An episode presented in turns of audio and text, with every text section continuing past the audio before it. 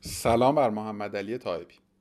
سلام میلاد جون چطوری؟ من خوبم. روزتان بخیر. چطوری؟ چه خبر؟ آقا چه عجب شما تهرانین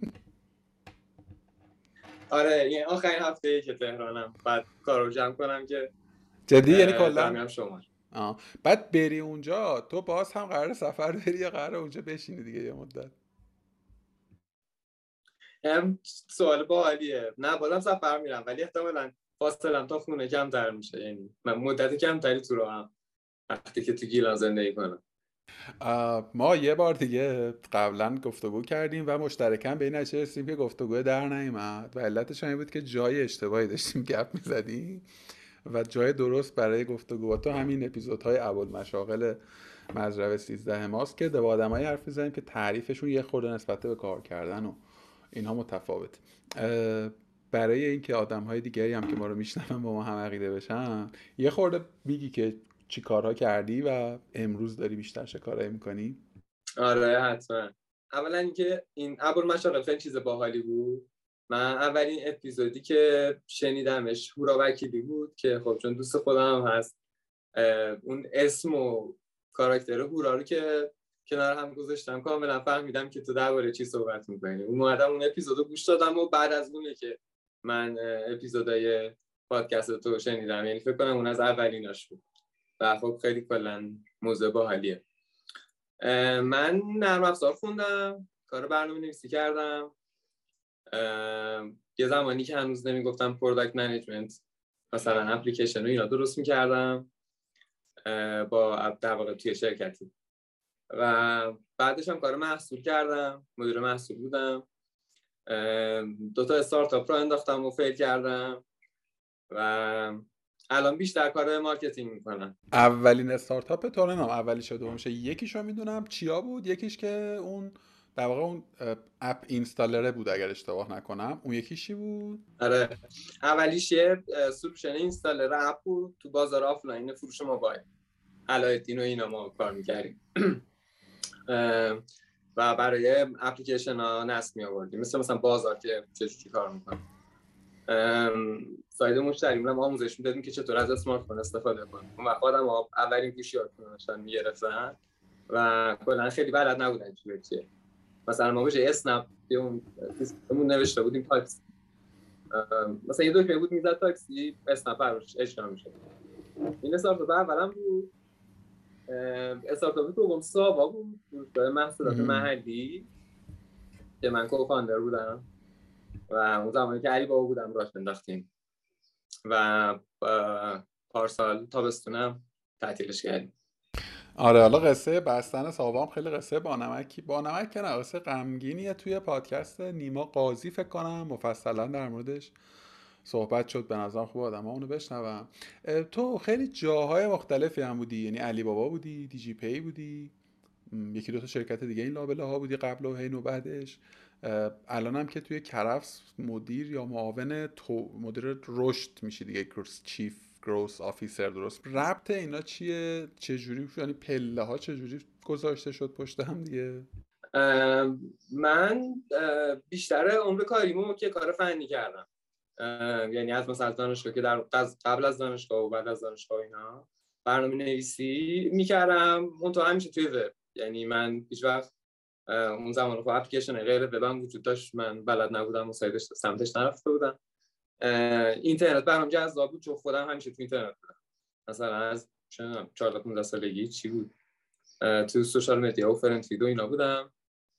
بعد خیلی برام جذاب بود دیگه. یعنی مثلا یه سایتی خودم بیارم بالا اینا. بعدا هم شاید از اولین شرکت هایی که توش کار کردم تا قبلش پروژه انجام می‌دادم.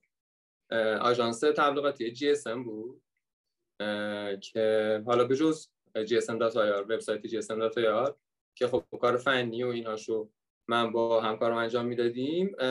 یه آژانس full service بازاریابی بود و از سرویس IT هم استفاده می‌کرد مثلا roadshow promotion برگزار می‌کرد تو پاساژ پایتخت و ما gift ای سامسونگ می‌دادیم مثلا به مشتری. هر کی گوشی می‌خرید اومد یه اسپیکر می‌گرفت. برای کنترل این فرآیند جایزه ما مثلا یه سیستم نرم افزاری داشتیم.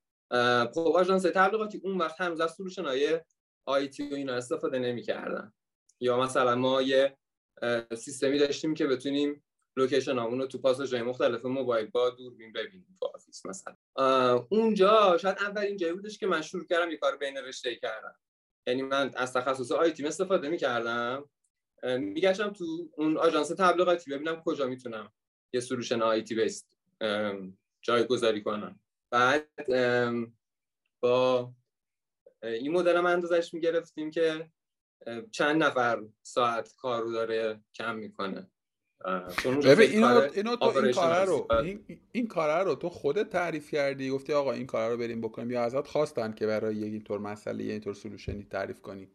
ببین من اصلا مشاوره جی اس ام بودم اول. مشاورشون بودم تو حوزه دیجیتال marketing و اینا. مثلا فرض کن اولین سریایی بودش که قرار بود یه گوشی سامسونگی رو پیش فروش بشه. بعد تو social media هنوز اینجوری نبود که کار کنن و اینها.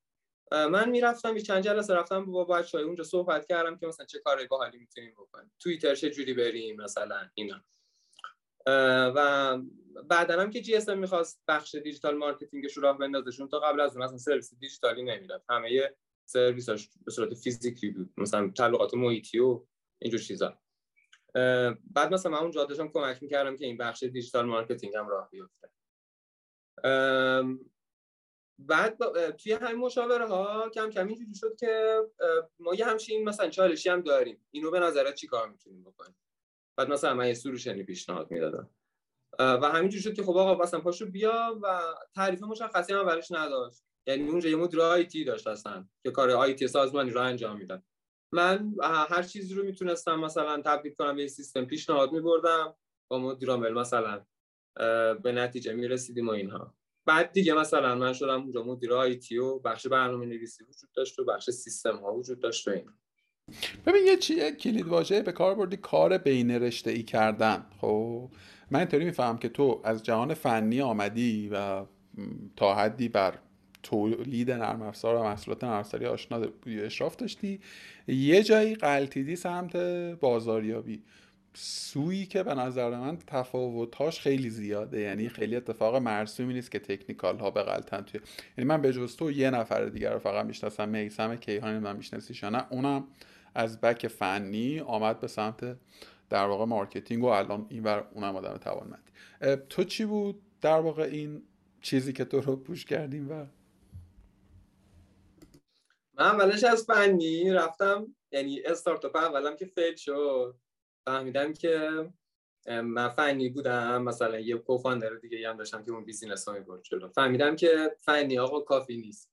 وقتی تو فقط فنی بلدی خیلی هم solution ت خفن باشه fail میشی. یه چیز دیگه هم لازمه. بعد اومدم اولش رفتم یه کمی توی marketing فناپ بودم اونجا. و خیلی مستقیم یعنی من چند ماه کار نکردم نشستم یه سری course آنلاین گذروندم و textbook خوندم و ولی چون وب رو میشناختم مثلا digital marketing برای من خیلی چیز عجیبی نبود. من academically بلد نبودم ولی می‌دونستم چی به چیه. بر همین کمی course آنلاین خوندم مثلا literature رو یاد گرفتم و بعد پیازاره ای هم اونجا مشاور فنا بود که خب سی ام اس نبود و آدمی بسیار متخصصی و اینا. من فرصت اینو پیدا کردم آره. آره. پویا به من یاد داد. یعنی اصلا جدا از اون پروسه مشاوره یه لطفی داشت و منو کوچ کرد. این واقعا خارج اون پروتکل مشاوره با فنا بود.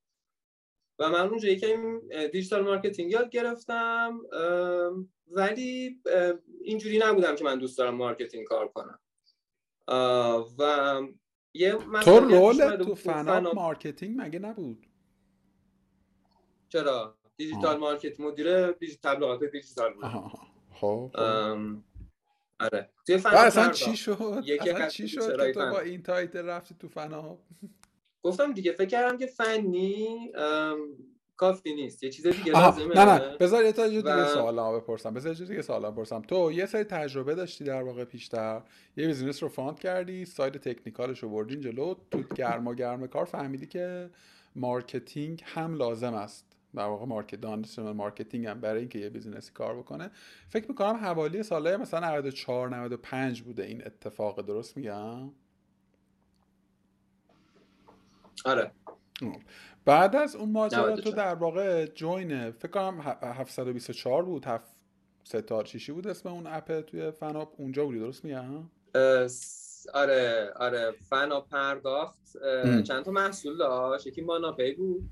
اپلیکیشن ماناپی ستاره 720 ستاره 720 ستاره 720 یه کار آره. خلاقه ای هم تو زمان مثلا شما یادم اون موقع جز اولین برندهای دیجیتالی بودین که مثلا تو پادکست ها تبلیغ کردین که خیلی اتس... خیلی نو بود خیلی پیشتاز بود.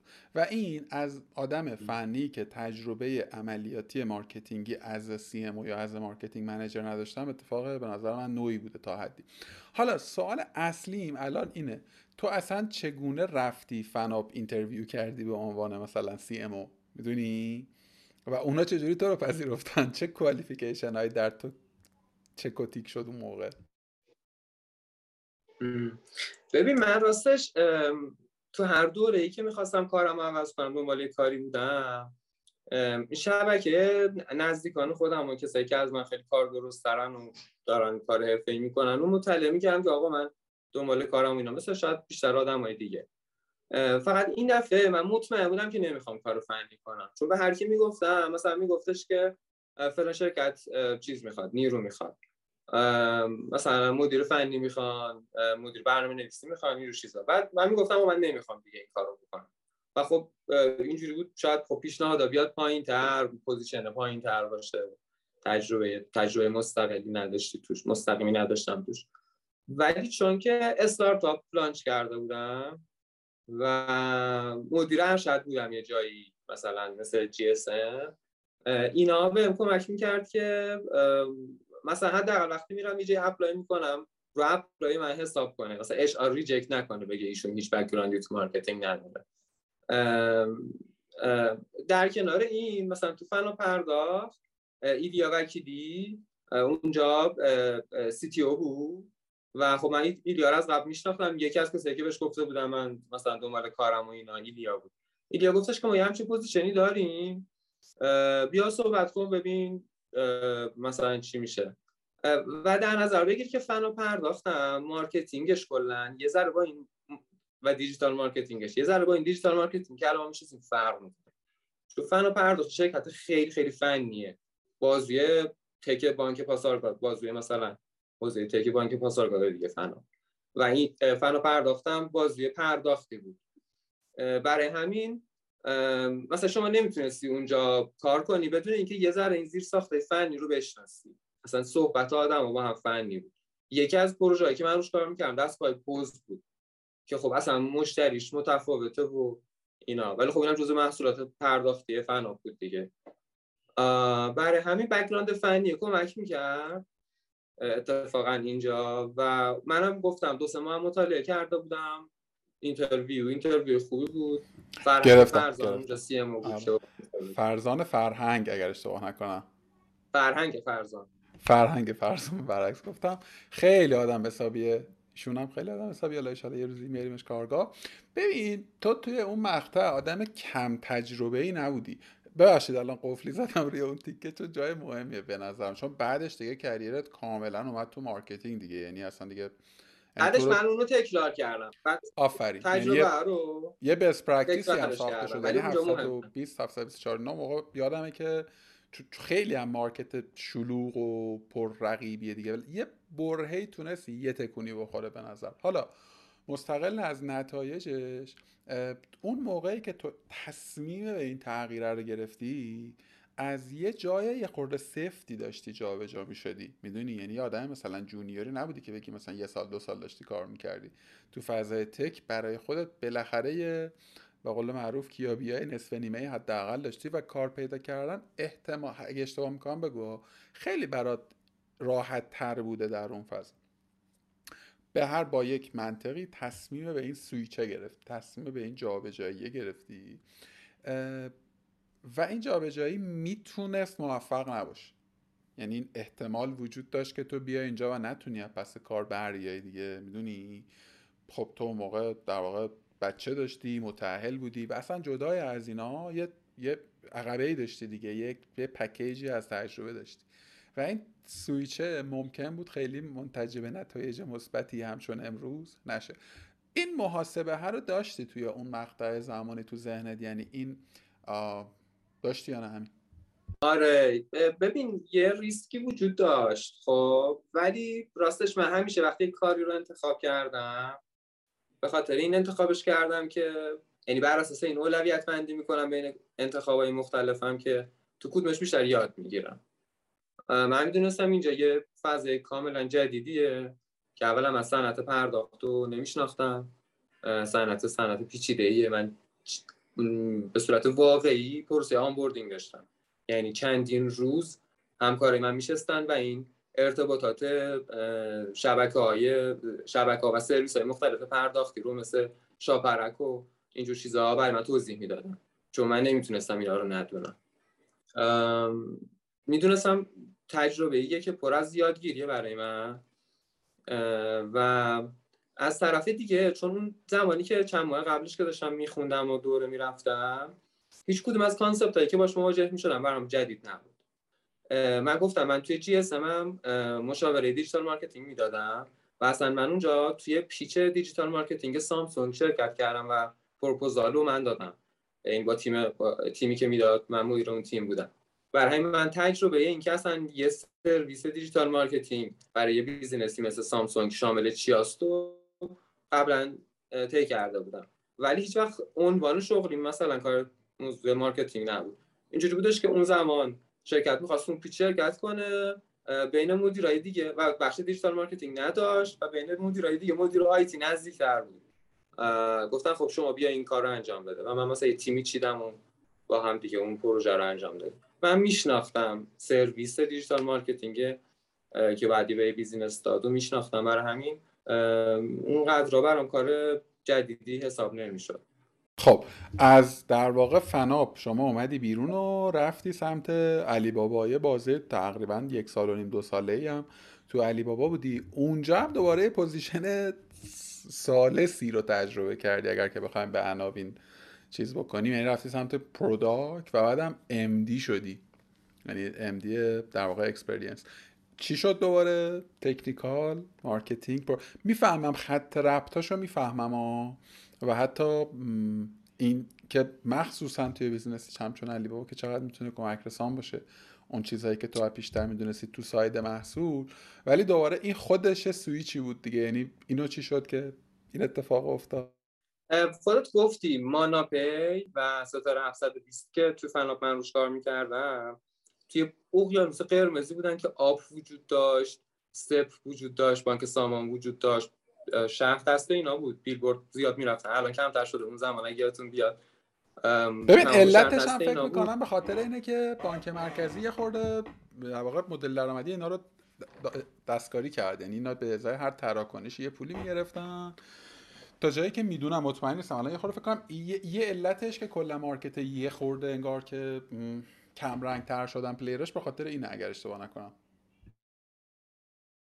آره هنوزم البته نظام پرداختی خیلی تغییراتی نکرده تا جایی که من هنوز مطلعم. ولی به دلایل مختلفی این business یه مقداری کم رنگ تر شدن گفتم این کسب و کارهای پرداختی هم به بلوغی رسیدن. یعنی اون زمان داشتن market penetration می‌کردن. و بازار رو می‌گرفتن. الان دیگه همه رو گوشیشون یه پرداختی دارن. بر همین یه کمی حجم این تبلیغات هم پایین ولی خب ما تو مانا پی بودیم. یه app خیلی کوچیک رقبای بزرگ budget های کلون تو تلویزیون بودن همیشه اینا. و ما باید کار خلاقانه می‌کردیم. هم product مون product خلاقانه بود. مثلا مانا پی به جای اینکه یه سری دکمه باشه یه سری کارت های رنگی رنگی بود. خیلی شبیه Apple Wallet اپل.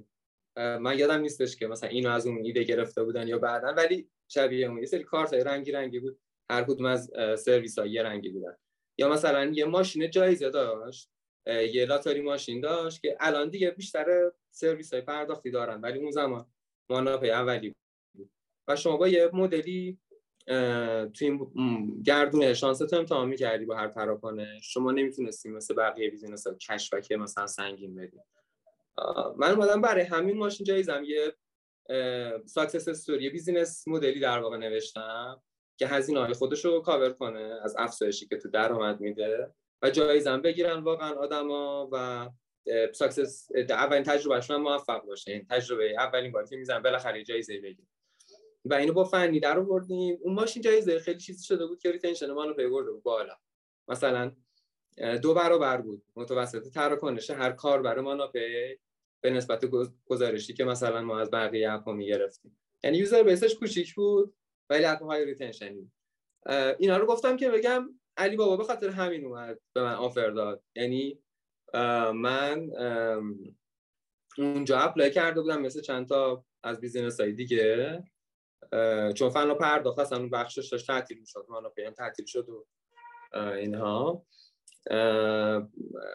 ولی خیلی هم جدی نبودم به علی بابا. بعد اومدن یه offer جذابی من دادن. گفتن که تو چون tech و بلدی کار فنی کردی تقریبا کار product کردی چون business launch کردی و اپلیکیشن داشتی و اینها و marketing هم الان داری کار می‌کنی و این ماشین جایزه ما رو خیلی برای ما جذابه. ما می‌خوایم یه سری محصولات marketing ی درست کنیم تو علی بابا. و دنبال یه آدمی بودیم که این وسط باشه. هر دوتا رو بلد باشه و این خیلی مثلا اتفاقی شد و منم گفتم ای بریم شروع کنیم.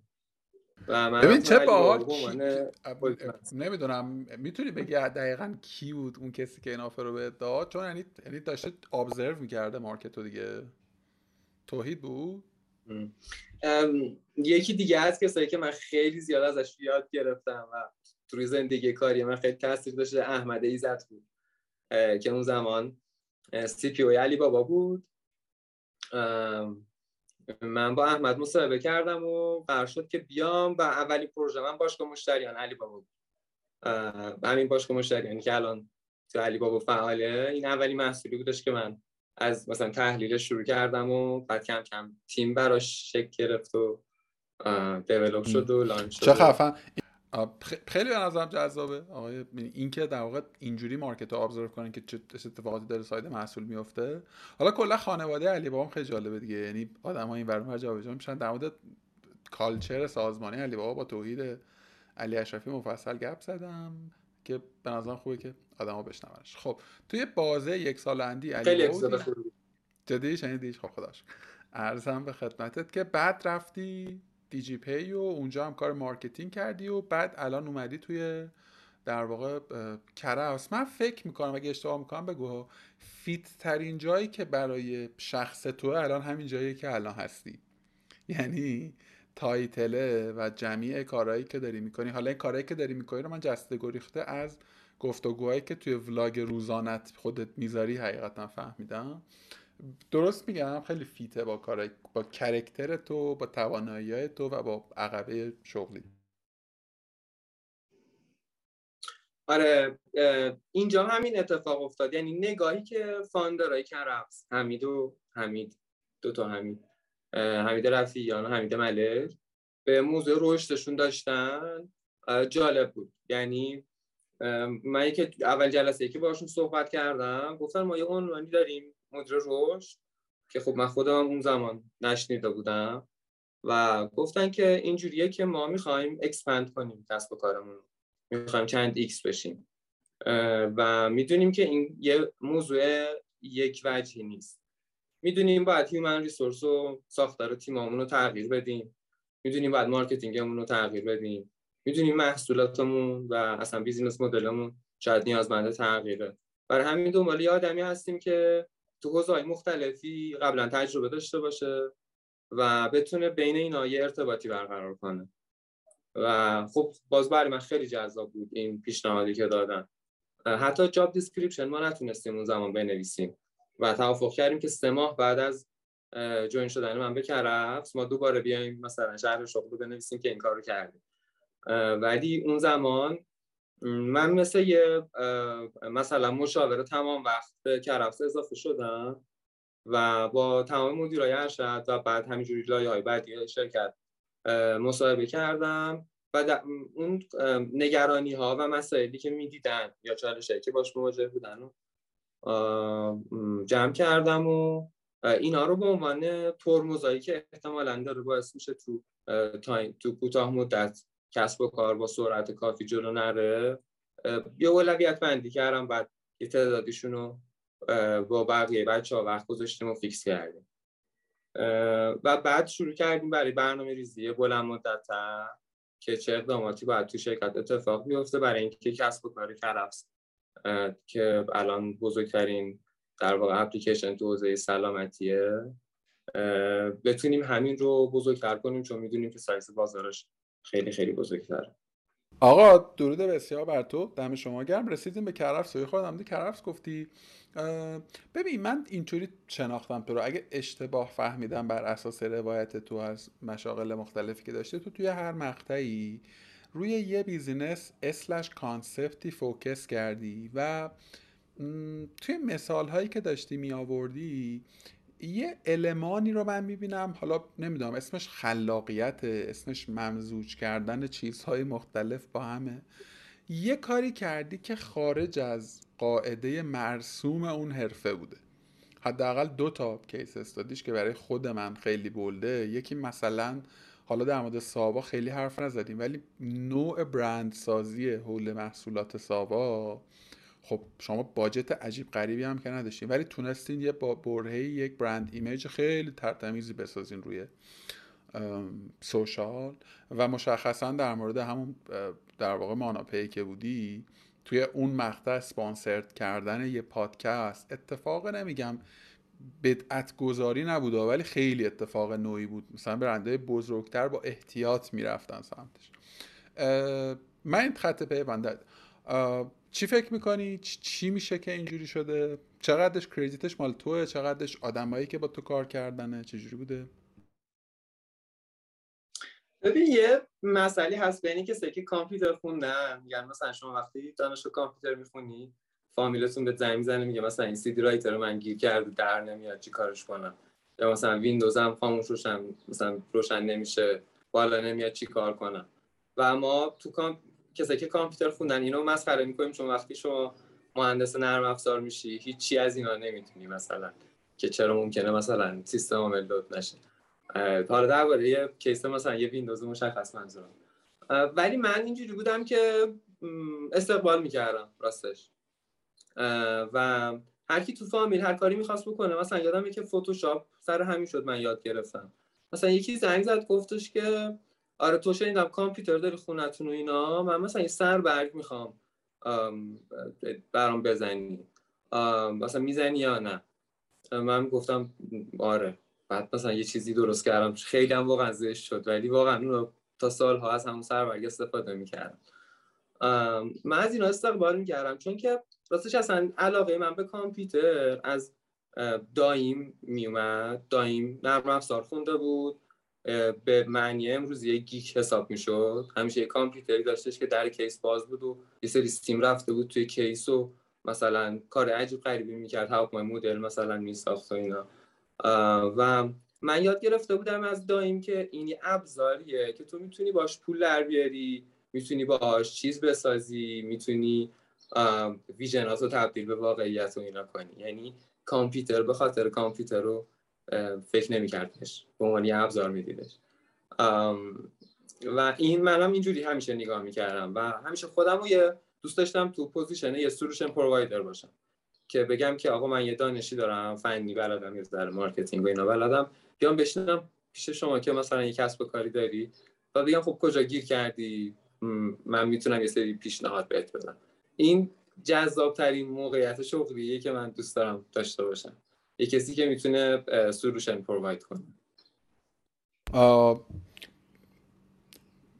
title ش چی میشه؟ یعنی بخوایم خیلی rational و HR به قصه نگاه بکنیم.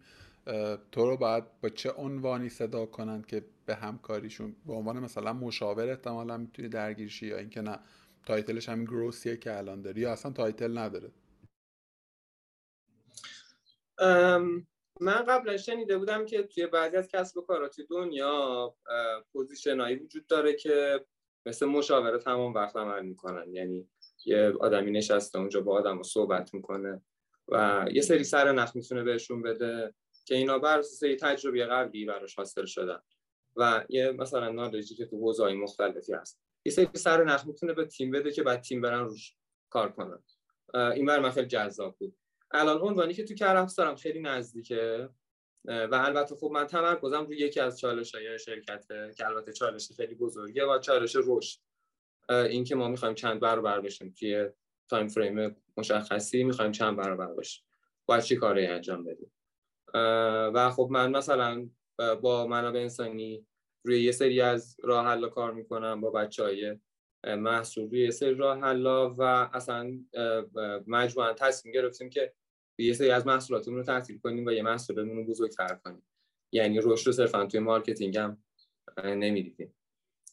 این خب الان خیلی برای من جذابه این عنوانی که دارم ولی البته خب من جدا از این به صورت مشاور با کسب و کار مختلفی کار می‌کنم. دستت هم خیلی باید باز باشه دیگه. یعنی وقتی که ما یه صورت مسئله ناواضحی داریم احتمال خطا هم درش بسیاره.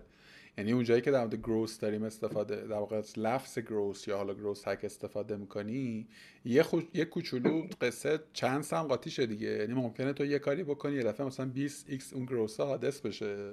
ممکنه هم از 5 تا کار بکنی. می‌خوام بگم اون مایندست مدیر اون سازمان هم خیلی باید در واقع طرز نگاه درستی باشه به قصه. درست فهمیدم؟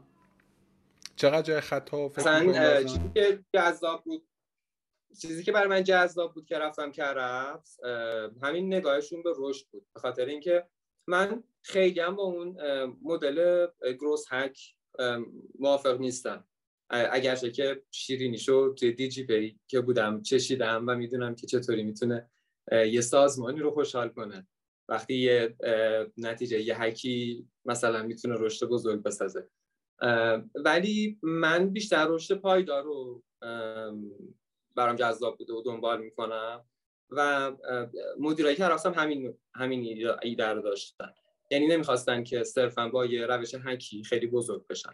می‌خواستن یه بیس درستی رو بسازن تیما رو درست شکل بدن business model رو درست شکل بدن ساختار marketing رو درست شکل بدن استراتژی marketing و branding مناسبی رو انتخاب کنن و فکر می‌کردن که اگه همه این کارا رو با هم بکنیم تاثیر شانس رو می‌تونیم تا حد زیادی کم کنیم. در واقع ریسکامون رو کاور کنیم. چون ما generally داریم درست عمل می‌کنیم.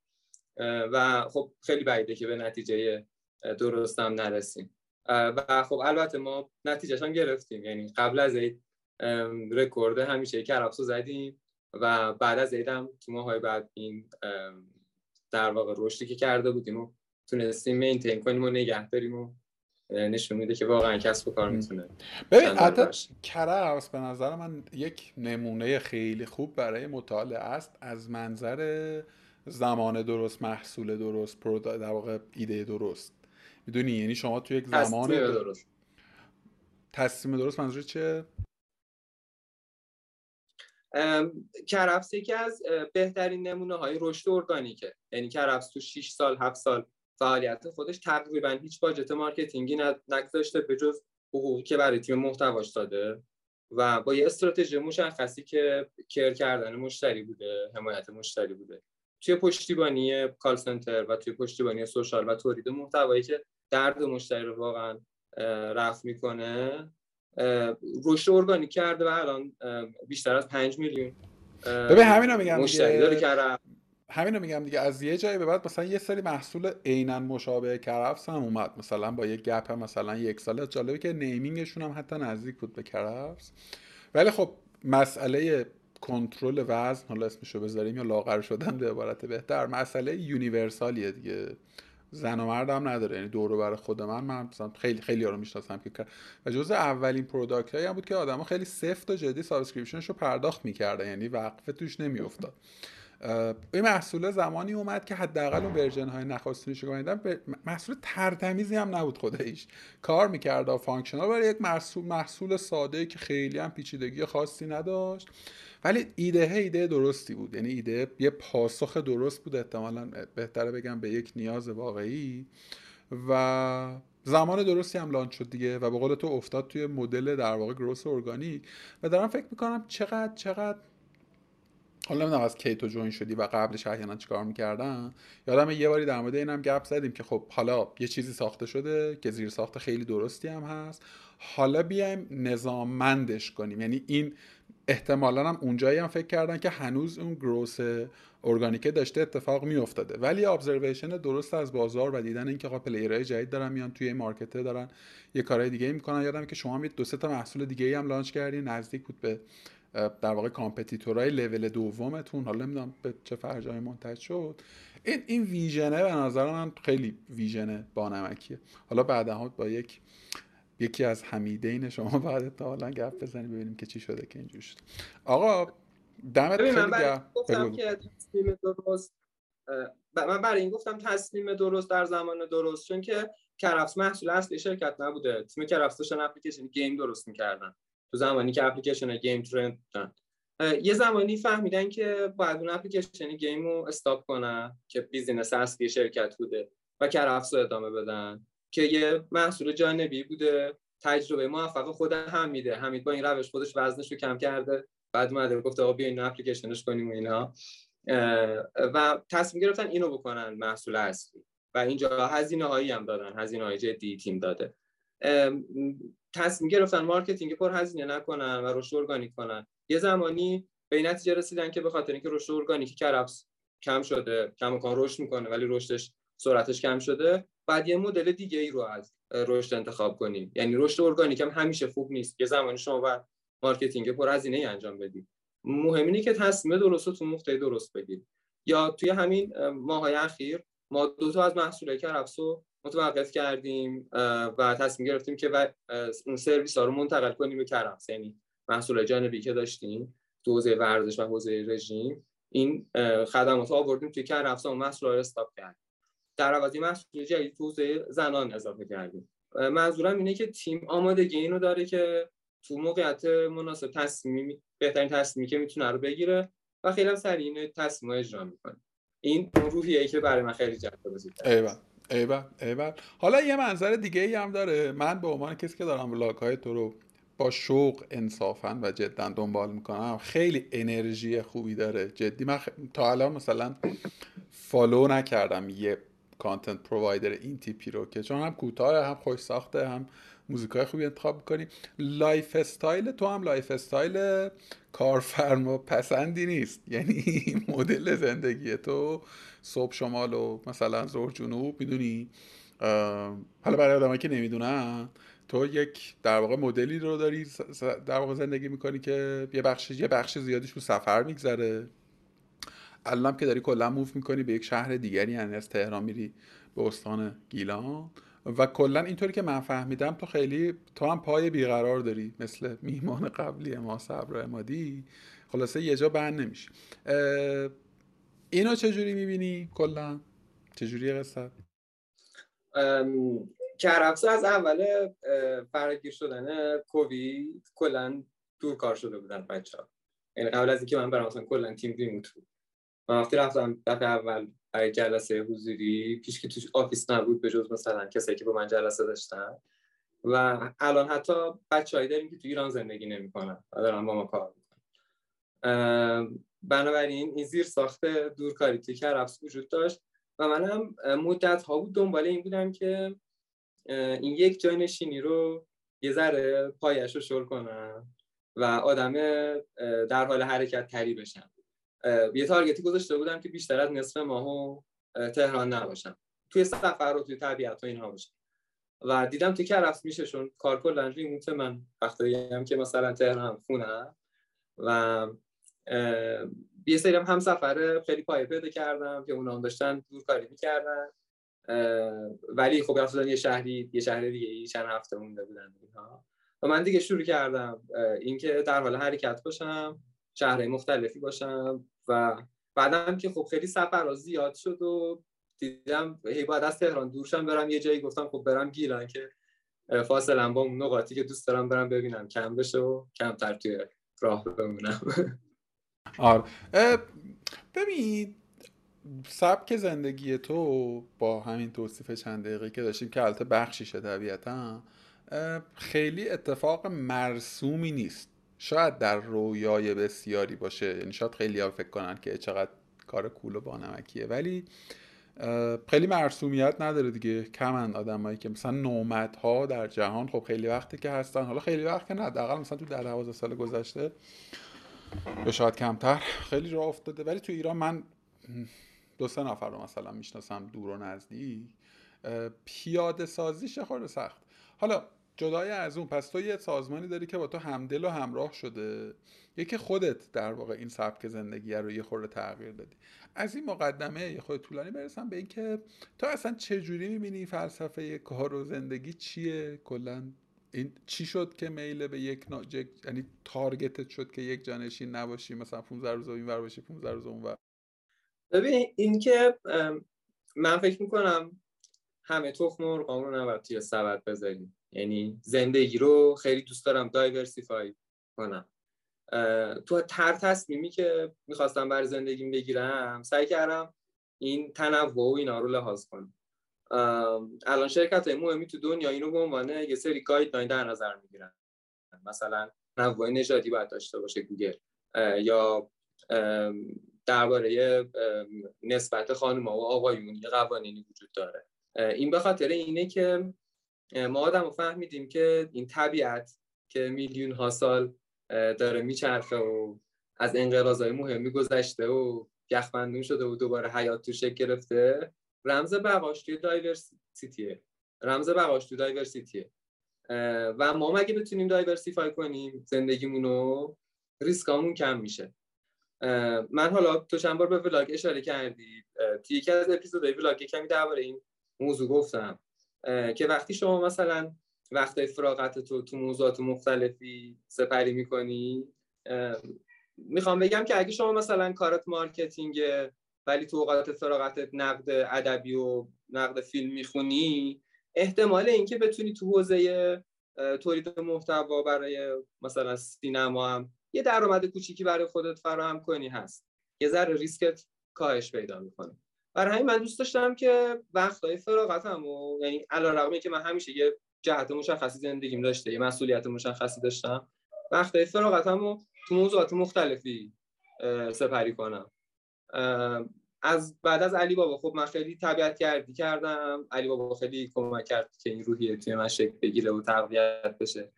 و الان یه بخش جدی زندگیمه دوست دارم خیلی جای طبیعی ایران رو برم ببینم. انرژی میده بهم بودن تو طبیعت و حس واقعی بودن واقعی بودن بیشتری می‌گیرم یا چیزهای دیگه الان دوست دارم یه سازی رو شروع کنم یاد بگیرم. چیزی که فکر می‌کنم خیلی هم دیر شده. و خیلی زودتر از اینا فکر می‌کردم. من فلسفه زندگیم خلاصه بخوام بگم اینه که آدمی چند وجهی بشم؟ از چیزهای مختلفی سر در بیارم. و فکر می‌کنم اینجوری شانس بقا افزایش پیدا می‌کنه و ریسک زندگی هم میاد پایین. این تو کارم هم بوده. برای همین کار بین رشته ای رو میپسندم. خوشم میاد. اینکه field صنعت کاری مو عوض کنم. برام جذابه. یعنی مستقل از اینکه من کار marketing می‌کنم یه product. یه وقتی تو business سفر بودم خیلی شیرین بود. یه وقتی تو business وامدهی بودم. خیلی جذاب بود. و اینا خب چالش های متفاوتی دارن. من دوست دارم تجربیات متفاوتی تو زندگی جمع کنم. فکر می‌کنم تنها چیزی که ارزش زمانمو داره و دادن عمرمو داره اینه که تجربیات متفاوتی پیدا کنم. مرسی. نکست لول خودتو چی می‌دونی؟ یعنی لول بعدی چیه؟ قرار تا تهش همین بازی گوشی ادامه پیدا بکنه استمرار داشته باشه اینکه نه فکر می‌کنی یه جای دیگه قراره که ستل کنی. خیلی بعیده. سابقش که اینطور نشون نمیده که به یه ستلمنتی برسه. من یه چند خیلی داشتم توی زندگیم که تکرارش کردم. یه وقت از اسفان اومدم تهران زندگی کردم. فکر کنم 13 سالی تهران بودم الان دارم از تهران میرم یه دیگه زندگی کنم. چندین بار استارتاپ رو انداختم. الان ممکنه که به زودی دوباره یه استارتاپ دیگه راه بندازم. و راستش اینکه چی کار می‌کنم و تو هر لحظه ای مسئولیتم چیه و اینا خیلی برای مهم نیست. مهم اینه که تو این مسیر چیا دارم یاد می‌گیرم. الان دنبال اینم که کار بعدی چی باید باشه که یادگیری بیشتری برای من داشته باشه. ببین یه انقلتی به قول چیزا در بیارم این وسط. یه خورده این مدلی که من این صحبت رو فکر کنم با هورا یادم نیست یا با سعید داشتم توی همین اول مشاغل یه نکته ای که وجود داره از منظر اچ آری بخوای به قصه نگاه بکنی حالا مستقل از اینکه آیا این منظر منظر درستی هست یا نه. از منظر اچ آری بخوای به قصه نگاه بکنی این این جابجا شدنه و این عدم دیگ کردن عدم تعمیق پیدا کردن روی یک field و یک حوزه خاص می‌تونه یک منجر به این بشه که تو در نظر آدمی که احتمالا بخواد یه, روزی مثلا تو رو چک و tick بکنه برای یه position ی آدم درستی به نظر نرسی توی نوعی ها. دو اینکه توی حوزه توی در واقع جهانی که مثلا هر کدوم این field هایی که تو داری میگی یه عمقهایی پیدا کردن که مثلا تو شیش ماه حواست بهش نباشه دیگه عملا ازش پرت شدی بیرون می‌دونی؟ و خب هر کدوم اینها یه فضایی پیدا کرده یه, یه جهانی واقعا یافت. یه خورده اتفاقا می‌خوام بگم که شاید با منطق سوروایو کردنه جور در نیاد شاید. یعنی اگر که تو مثلا یک پروداکت منیجر مانده بودی و هی عمیقتر شده بودی و الان مثلا CPO یه business بودی شاید شاید safety اون چیزی که در واقع حداقل به لحاظ شغلی برات بیشتر می بود. اشتباه می‌کنم جاییشو به نظره من فکر می‌کنم که من دو تا نکته دارم در پاسخ. نکته اولا اینه که فکر می‌کنم شما وقتی که زندگی تو روی یه موضوع متمرکز می‌کنی و تقریبا حواشی رو کنار می‌ذاری؟ این لزوما برات امنیت ایجاد نمی‌کنه ولی احتمالا برات درآمد زیادی ایجاد می‌کنه. در واقع خب و درآمد زیاد البته یه بخش از ریسک شما رو کاهش میده دیگه. یعنی شما از product manager میشی CPO یه شرکت حقوق خوبی می‌گیری بعد میشی توی شرکت بزرگتری CPO میشی یا مدیر عامل میشی و بعد همینجور شرکت بزرگتر میشه و شما درآمد افزایش پیدا می‌کنه ولی اگه که دری به تخته بخوره و طرح سیانتی اتفاق بیفته و من یه اینفلوئنسر اینستاگرامی باشم من با چالش جدی مواجه میشم. یعنی من باید بیام برم فکر کنم که خب حالا الان من دیگه چی کار می‌تونم بکنم. اگه یکی کشور ما تحریم بشه اینا برای ما تو ایران خیلی بیشتر دیده میشه. شاید واقعا خارج از ایران این, این مدل لازم نباشه. ولی ما اینجا ریسک های متفاوتی بهمون وارد میشه. کشور تحریم میشه و یه صنعتی کلا تعطیل میشه. و شما متخصص اون حوزه ای من دوستانی داشتم که متخصص شیرالات کنترل دقیق بودن که اینا کار کرده اصلیش تو صنایع نفته و وقتی توسعه نفتی کشور متوقف میشه. این آدم کلا بیکار شد و حالا بعد یه حوزه جدیدی رو شروع می‌کرد. بنابراین وقتی شما تو حوزه مختلفی سررشته داری سر نخواد دستت دیگه. یه حوزه که کمی ریسکی میشه می‌تونی یه حوزه دیگه رو تقویت کنی. جدای از اینکه می‌تونی منابع درآمدی متعددی داشته باشی. و این خودش باز یه سیفتی میده. ولی نکته دوم اینجاست که خیلی مهمه که شما توی یه حوزه ای واقعا توی یکی یا دو حوزه ای دانش عمیقی داشته باشی و متخصص باشی. که واقعا بتونی یه ارزشی ارائه کنی یا یه دردی رو چاره کنی. برای منی که فضای بین رشته ای برام جذابه نقطه عمیق شدن هم, همین نقطه اتصال domain های مختلفه. مثلا من digital marketing بلدم مدیر توسعه محصول بلدم برنامه نویسی هم کردم و تو نقطه تلاقی اینها MarTech تکنولوژی marketing حوزه ای که من دارم توش سعی می‌کنم آدم متخصص تری به نسبت حوزه دیگه باشم. محل انجام شدن من. من مثلا پروژه مختلفی تو حوزه marketing automation انجام میدم و این زمینه ای که من دوست دارم خیلی توش عمیق شم. یه حوزه ای که دانش marketing نیاز داره دانش محصول و فنی هم نیاز داره. این نقاط اتصال این دام اینها رو من سعی می‌کنم بگیرم و یکم عمیق بشن توش.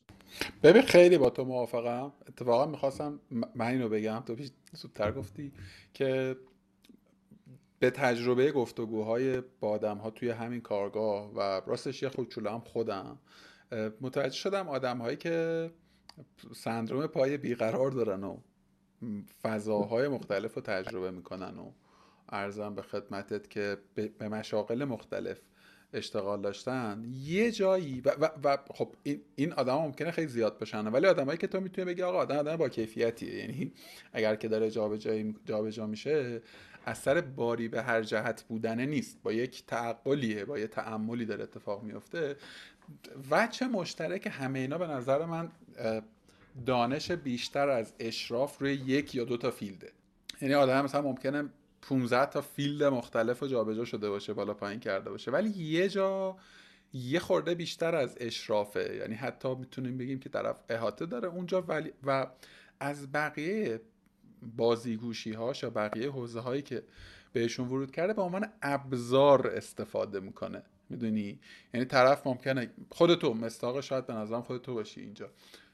technical امروز دیگه برای تو شغل نیست یک tools ه که این tools ه دو تا کار کرد داره. چون تو این knowledge ه رو داری می‌تونی حتی شاید پیش از این که تیم فنی یه چیز رو به تو propose کنه بگی آقا این امکانم اونور وجود داره ها. اینو میشه با این توی marketing combine کرد و یه value جدید ساخت و, و چقدر چقدر اتفاق چقدر کمه دیگه. یعنی مخصوصا کسی که اسپکت فنی رو داشته باشه. بدونی یعنی تیکه فنی رو هم رفته باشه. چون ماشاءالله اونور انقدر جذاب و چیزی که کمتر آدم رو ترجیح میدن تو دلش بیان بیرون.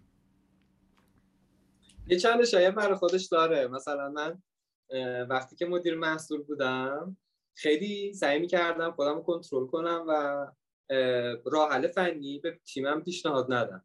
چون مسئولیت من نبود. مسئولیت تیم بودش که این کار رو بکنن.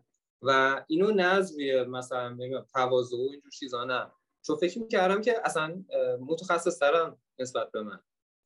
شما وقتی توی حوزه‌ای هم knowledge داری می‌تونه برات یه سری توهم هم ایجاد کنی که همه چی بلدم و اگه تیم بهت میگن که این feature مثلا دو هفته طول می‌کشه تو تو ذهنت یه بالا پایین می‌کنی که خب اینو مثلا دو تا کلاس براش می‌نویسیم و اینجوری میشه مثلا دو روزه نوشتش براش دو هفته.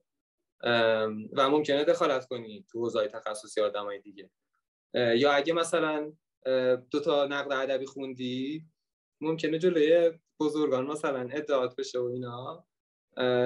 من این اینو به عنوان چالشی می‌بینم که سعی می‌کنم مثلا کنترلش کنم ولی در هر صورت بهم کمک می‌کنه چون یعنی این نالج فنیه. شاید بیش از همه چیزایی که من یاد گرفتم تو زندگیم بهم کمک کرده. و یه جور تمدد دست من برام همیشه هست. یعنی من هر وقتی که می‌خوام یه کمی توی خودم باشم و تمرکز بیشتری داشته باشم و فکر کنم و اینا یکی از کاری که می‌کنم اینه که میشینم کد می‌زنم. آقا خیلی دستت درد نکنه. خیلی به نظر گفتگوی بانمکی شد. خیلی هم تو دلش یه سری به نظر case study بانمک رو بالا پایین کردیم. همین که خود این خط مسیر زندگی تو خیلی جالبه. من موکدا به دوستانی که ما رو می‌بینن و میشنون پیشنهاد می‌کنم که vlog تو رو چه روی اینستاگرام ولی روی اینستاگرام خیلی سخته دیدنش. خودش روی یوتیوب خیلی راحت تره. هم میشه دو x دید. این یه feature مهمه. همین که اصلا بهینه است دیگه واسه ویدیو. خلاصه vlog تو رو ببینن خیلی vlog جالبیه و من خیلی سبک زندگی تو رو دوست میدارم جدا. یعنی به عنوان یک کسی که ناظرشم از بیرون خیلی هم هنرمندانه داری می‌سازی. چقدر تعریف کردم ازت خودش؟ یه پولی باید ازت خیلی لطف آره الان دیگه تقریبا نزدیک صد قسمت از vlog و ساختم. از اول امسال هر روز یه ویدیو 4 5 دقیقه‌ای ساختم درباره اون روزم. و خیلی تجربه خوبی شده برای من. تمرین ممارست بود واقعا. که یه کاری رو واقعا هر روز انجام بدم. حتی اگه که خیلی روز پیچیده بوده و time کمی بوده و حتی کیفیتش یه وقتی افت کرده و اینها. ولی خیلی خوشم اومده و تو فکر فصل دومش هم هستم که فصل دومش دیگه خیلی تمرکز بیشتری روی یوتیوب داره. برای همین اگه که کسی می‌خواد ببینه من پیشنهاد می‌کنم که حتما یوتیوب رو چک کنه آره. ببین خیلی کار دشواریه من. خب کارگاه گفتگو من با تو گپ می‌زنم. نهایت کاری که من واسش می‌کنم اینه که یه جاییشو می‌برم. یعنی هیچ گونه نه بلدم نه وقتشو دارم صادقانه. و هفتگی هم هست. یعنی هفته یه بار من باید این کار رو بکنم. راستش خیلی هم بهم خوش میگذره. یعنی انجامش یه ساعت یه ساعت دو ساعت بیشتر با یه دوستی گپ می‌زنم. هم یه چیزا یاد می‌گیرم یه معاشرت می‌کنم ولی با این حال مثلا تو یک سال و مثلا نیم شاید بگم شیش ماهش تونستم با قول تو استمرار حتما هر هفتهش رو حفظ بکنم. و, و و, و ویدیوهای تو منتها تولیدیه. یعنی ما ما ده دقیقه می‌بینی ولی احتمالا مثلا تو سه ساعت فیلم گرفتی پنج ساعت هم تدوین کردی. خیلی کار دشواریه به نظر من. خود این مثلا خودش به نظر من یه دونه قسمت در مورد این بساز که چگونه می‌تونی هر روز این کار رو بکنی. خیلی کار پیچیده آره من درباره روتین های زندگی حتما یه اپیزود می‌سازم. یه چیزی که به من کمک می‌کنه همین روتین است. یه چیزی هم درباره کارگاه می‌خواستم بگم. خیلی کار ارزشمندی شده به نظرم. اون زمانی که رسانه های متنی بیشتر بودن ما توی این social ها می نوشتیم و بلاگ وجود داشت و اینها knowledge مون ثبت می شد من یه پست هایی توی ویرگول دارم. اجماع درباره همون اسپانسر شدن پادکست بی پلاس که مثلا از فکر کنم اولین اسپانسر اسپانسر پادکستشون بودیم. یه پستی نوشتم و مدت سال و ازش گذشته هنوز من تماسایی رو اون پستم دریافت می‌کنم. کامنت می‌گیرم آدم میان با هم صحبت می‌کنم درباره اون. یا چند تا حوزه دیگه. متاسفانه الان ما دیگه نمی نویسیم و این اندوخته تجربهمون تو ذهنمون میمونه و تبدیل میشه به عبارت خیلی کوتاه کوتاه توییت کردن و کپشن پست اینستاگرام و اینها. این محتوای تفسیری که تو درست می‌کنی و با آدمایی که من در خودم نمیگم واقعا هر کدومشون تجربیات خیلی ارزشمندی داشتن صحبت کردیم و این ثبت شده. کارت به نظرم بسیار یونیکه. و یه جایی هم ما کار می‌کنیم که بقیه به مستند کردن نالج ما فکر نمی‌کنن مگر اینکه خودمون فکر کنیم. یعنی یکی از کسایی که خودش خاک کسب و کار و محتوا توی وب مثل تو می‌تونه بیاد و دست آستیناشو بالا بزنه. یه همچین آرشیو ارزشمندی درست کنه. من فکر می‌کنم که به جز کسایی که الان میبیننش برای کسایی که بعدها ممکنه تو موضوعات مختلفی این محتوا به دردشون بخورم خیلی ارزشمنده. خلاصه دمت گرم. آقا دمت گرم دمت گرم تعریف بک کردی. ارزم به حضورت که ببین راستش من خیلی ناراحتم از این بابت که آدم ها دیگه نمی نویسن یعنی به نظر من نه کارگاه حالا هر پادکست دیگری جنسش خیلی مصرفی تره. درسته میمونه درسته هست آرشیو هست. خود من یه وقتایی مثلا میرم پادکست خیلی قبلتر میشتم ولی واقعیتش اینه که متن کماکان نه به واسطه اینکه رزق ما از این کانال ها ولی واقعا هنوز هم من شعف خوندن یک مثلا بلاگ پست درست. و این impact ی که می‌سازه این تجربه که تو داری رو منم رو بلاگ مثلا هفت سال پیشم هنوز دارم. یه چیزی رو قبلتر نوشتم آدما میان می‌خونن و اینا. ولی خب درست میگی دیگه. شکل مصرف خب خیلی تغییر کرده. شکل مصرف تغییر کرده اومده سمت ویدیو و پادکست و اینا.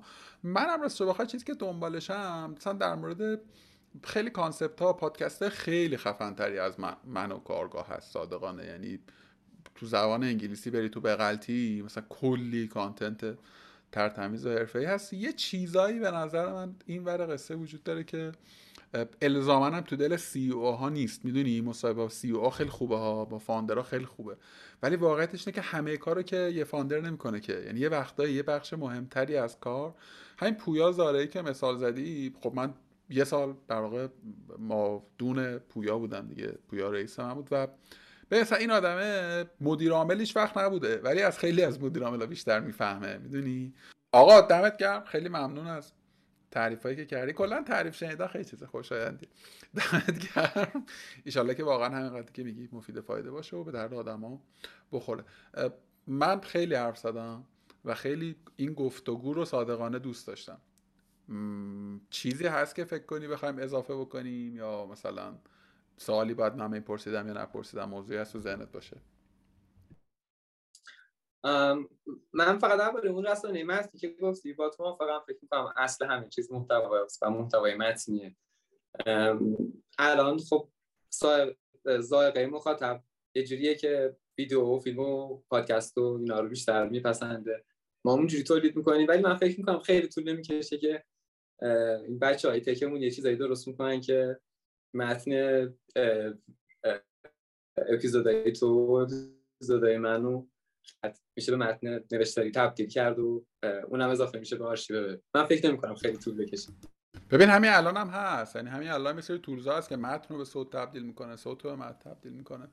ولی حالا به عنوان کسی که مسئله محتوا داشتم تا یه حداقل مثلا سالهای اخیر احتمامی که تو برای پدید آوردن یک متن باید به خرج بدی و در نهایت و به فراخور اون کیفیتی که از دلش حادث میشه اینو به عنوان یک کسی میگم که الان بیشتر دارم کار پادکست می‌کنم و خب اون یه چیز دیگه ایه یعنی چه به لحاظ تاثیرگذاری چه به لحاظ دقت چه به لحاظ کیفیت چه به لحاظ مانایی و پایداریش یه, یه چیز دیگه ایه. یه, یه کارکرد دیگه ایه و واقعا نمیشه منفک دونست. یعنی هر نوع دیگری از محتوا رو تو بری به سمتش تهش یه جای قلابت به متن گیر می‌کنه و یا میشه گفت بنیانش هم متن دیگه. می‌دونی بنیانش در واقع از اون فضا.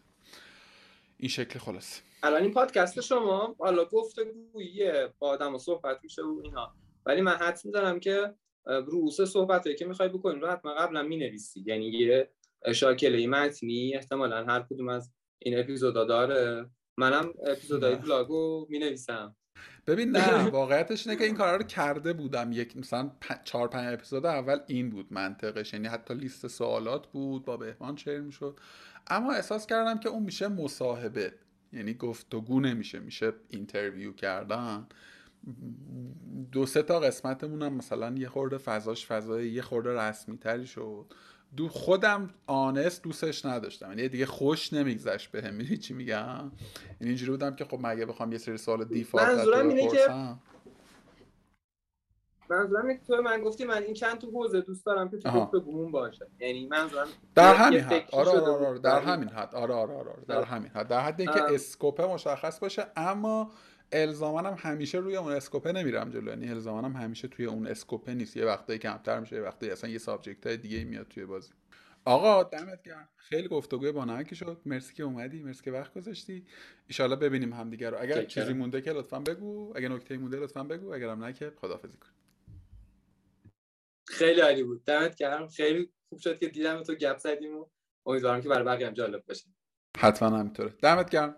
عصرت بخیر. خدا نگهدار. فعلا. خدا